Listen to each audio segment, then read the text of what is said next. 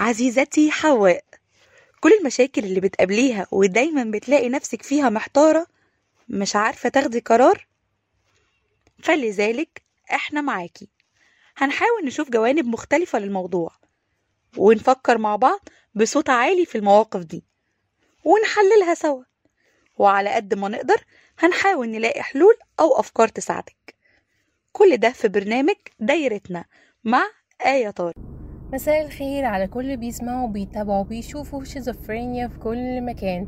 معاكم آية طارق في حلقة جديدة من برنامج دايرتنا. برنامج دايرتنا عزيزتي حواء هيكون معاكي كل يوم حد الساعة سبعة مساء. طبعا زي ما إحنا عارفين بنتكلم دايما عن مشكلة بتقابلك وبنفكر مع بعض بصوت عالي ومش دايما ممكن نلاقي حل بس اتليست نتكلم مع بعض ونشوف إيه الأفكار اللي ممكن تواجهنا؟ إيه الحاجات اللي ممكن نعملها؟ ممكن حاجة تنور كده وإحنا بنتكلم عادي في وسط الطريق؟ يعني ممكن حاجة تلمس معاكي في حاجة. المهم مشكلة النهارده بتتكلم عن الأم. طبعا إحنا عارفين إن الأم موضوع صعب شوية لما يكون في مشكلة معاها خصوصا لو هي كان حد قاسي لأنك ما بتقدريش تتواصلي معاها بشكل اللي هو من حقك تتكلمي أو كده لأن دايما بيبقى فيه فكرة إن أنا الاحق إن أنا أعمل كل حاجة أنا الأكبر أنا اللي بفهم عنك أنا اللي مربياكي أنتي وهندخل في تفاصيل كتير طبعا فهنتكلم فيها مع بعض بصوت عالي. المهم البنت بتقول عندي إحساس فظيع بالذنب إني مش قادرة أسامح مامتي بحاول بس مش عارفة طول عمرها قاسية وبتعاملني وحش جدا جدا. وأنا بجد تعبت من أسلوبها ده غير إنها رافضة آه تساعدني. أنا متطلقة وعندي بنت وبشتغل وهي عمرها ما فكرت تديني حتى فلوس تساعدني. لا دي كمان حلف عليا إنها مش هتساعدني وسابتني آخد قرض عشان أعمل عملية.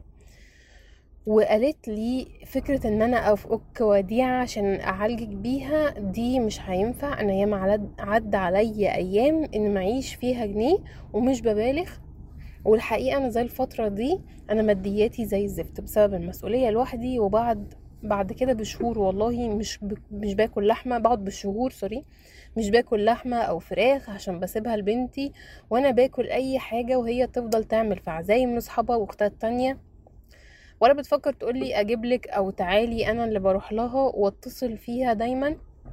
وآخر مرة بنتي تعبت وكانت بتروح مني وأنا بسبب العملية دي ممنوع مجهود ولا فكرت تسأل عننا ولا. ولما عتبتها قلبت الترابيزة عليا.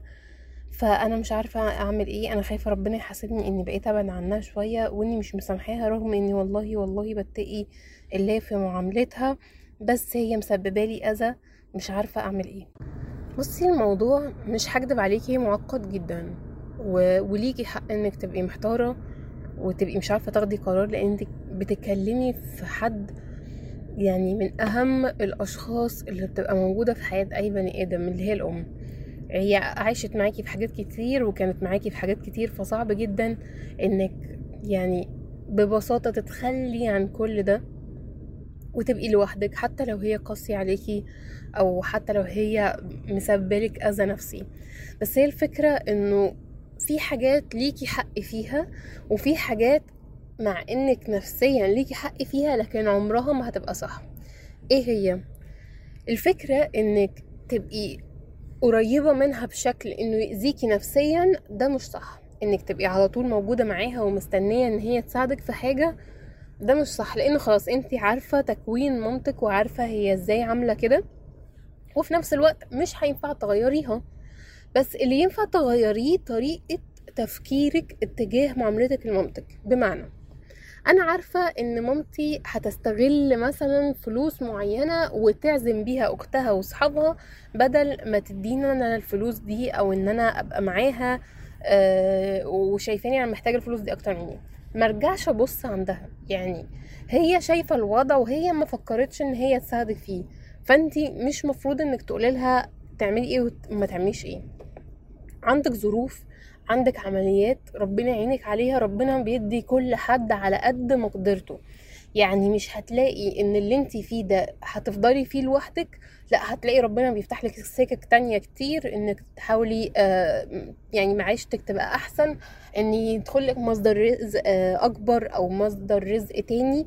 لكن في كل الأحوال ما تقربيش منها القرب اللي يأذيكي نفسيا اللي تبقي دايما مستنية منها إنك تع- تعمل لك حاجة. فأنت دايما تحطي expectations أو تحطي توقعات إن هي لأ أكيد بقى المرة دي هتعمل حاجة. لأن أنا أنا وصلت العملية. أنا وصلت إن أنا مش عارفة آكل بالشهور لحمة ولا فراخ ومقرطة على نفسي وحياتي صعبة جدا. هي مش هتاخد بالها من ده. لأن انت لما جيتي اتكلمتي معاها هي دايركت قلبت الموضوع عليكي ان انت تقلبي الترابيزة. فانت هتقربي منها ان هي حقها عليكي ان هي أمك تسألي عليها وتطمني عليها وتروحي تزوريها وتشوفيها ولكن بحدود. وبرضو ما تتوقعيش منها حاجة. يعني ابتدي صاحبيها أكتر من ان انت بتقولي لها انت ما انت معاكي وما بتدينيش أو انت شايفة ظروفي وما بتساعدنيش أو انت شايفة أنا عايشة إزاي وانت مش واقفة جنبي. بلاش تلوميها على حاجة هي مش مفروض إن هي تعملها.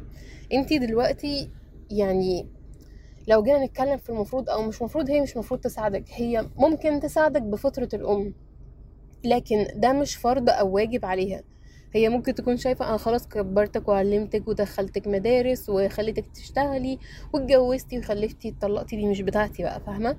فأنتي ما تفضليش تحطي أمال وتوقعات على حاجة أصلا مش هتجيلك منها مردود. أنتي بالعكس صاحبيها حبيها ابتدي اتكلمي معاها كأنها مش مامتك.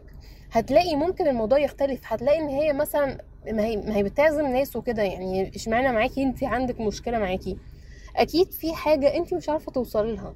فلما تصاحبيها وتحسي إن انت خلاص تمام قادرة تتعاملي معاها وتتكلمي معاها بأسلوب مش فيه مواجهة إنه انت ليه بتعملي معايا كده؟ انت مش أمي حقيقية انت المفروض تبقي واقفة جنبي.